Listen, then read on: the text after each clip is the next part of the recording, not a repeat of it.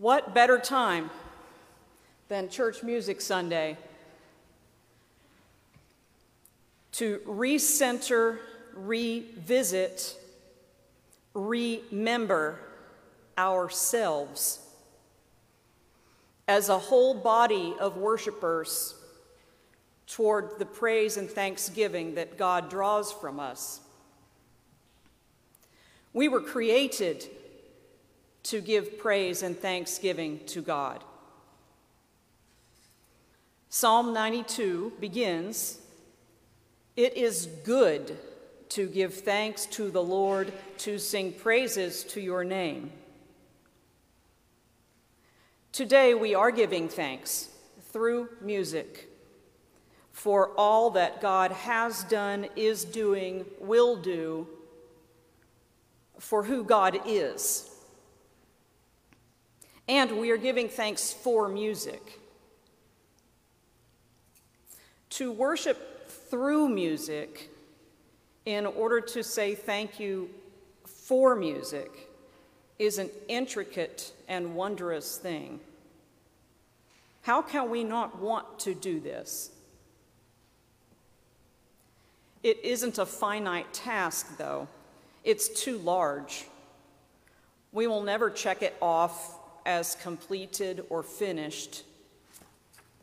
The gift of music is too great and glorious to be wrapped up neatly and quickly. Tomorrow, we will not say, Yesterday we thanked God for music. Today's another day. And this is a good thing. The primatologist Jane Goodall was quoted recently in Time magazine. She said, What we nurture and encourage wins. Our choices, our actions have lasting consequences, strong impact. Even our approach to music in the church. Imagine a garden of vegetables. The young plants are laid out in rows, being well tended as they grow, and a steady harvest that will feed people once the plants mature.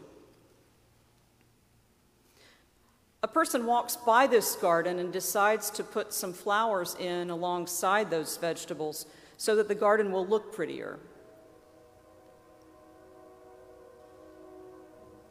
Another person comes by the same garden and says, There is room for more food to be planted, food that will grow well alongside what is already here, and which will feed people differently, having nutrients that may not be in the other vegetables.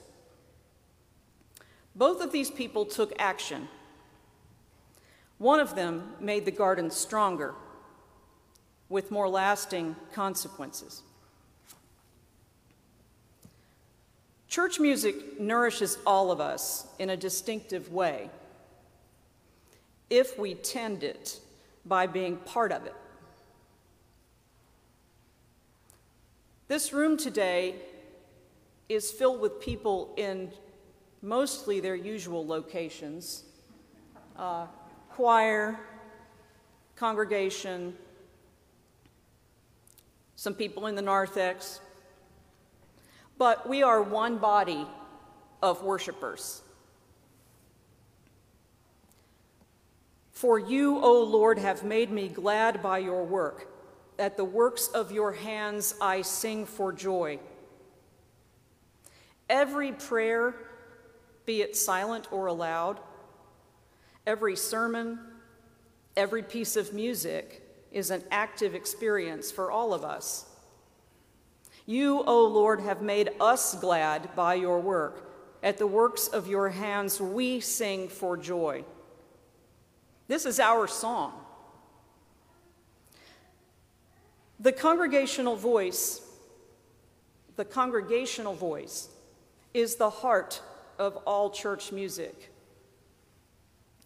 That statement is from Alice Parker, American composer and teacher who is exceptionally passionate about congregational singing.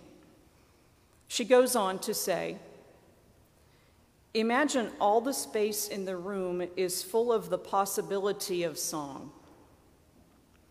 It awaits the first vibration of musical tone to set it in motion. Everyone gives up ego when we sing together in this way. We are one with each other and one with God.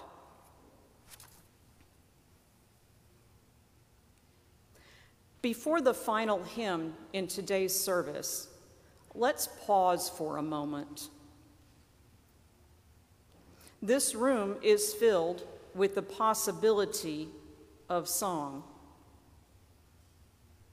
It's yours, it's ours to sing to God together. How great are your works, O Lord! Thanks be to God. Amen.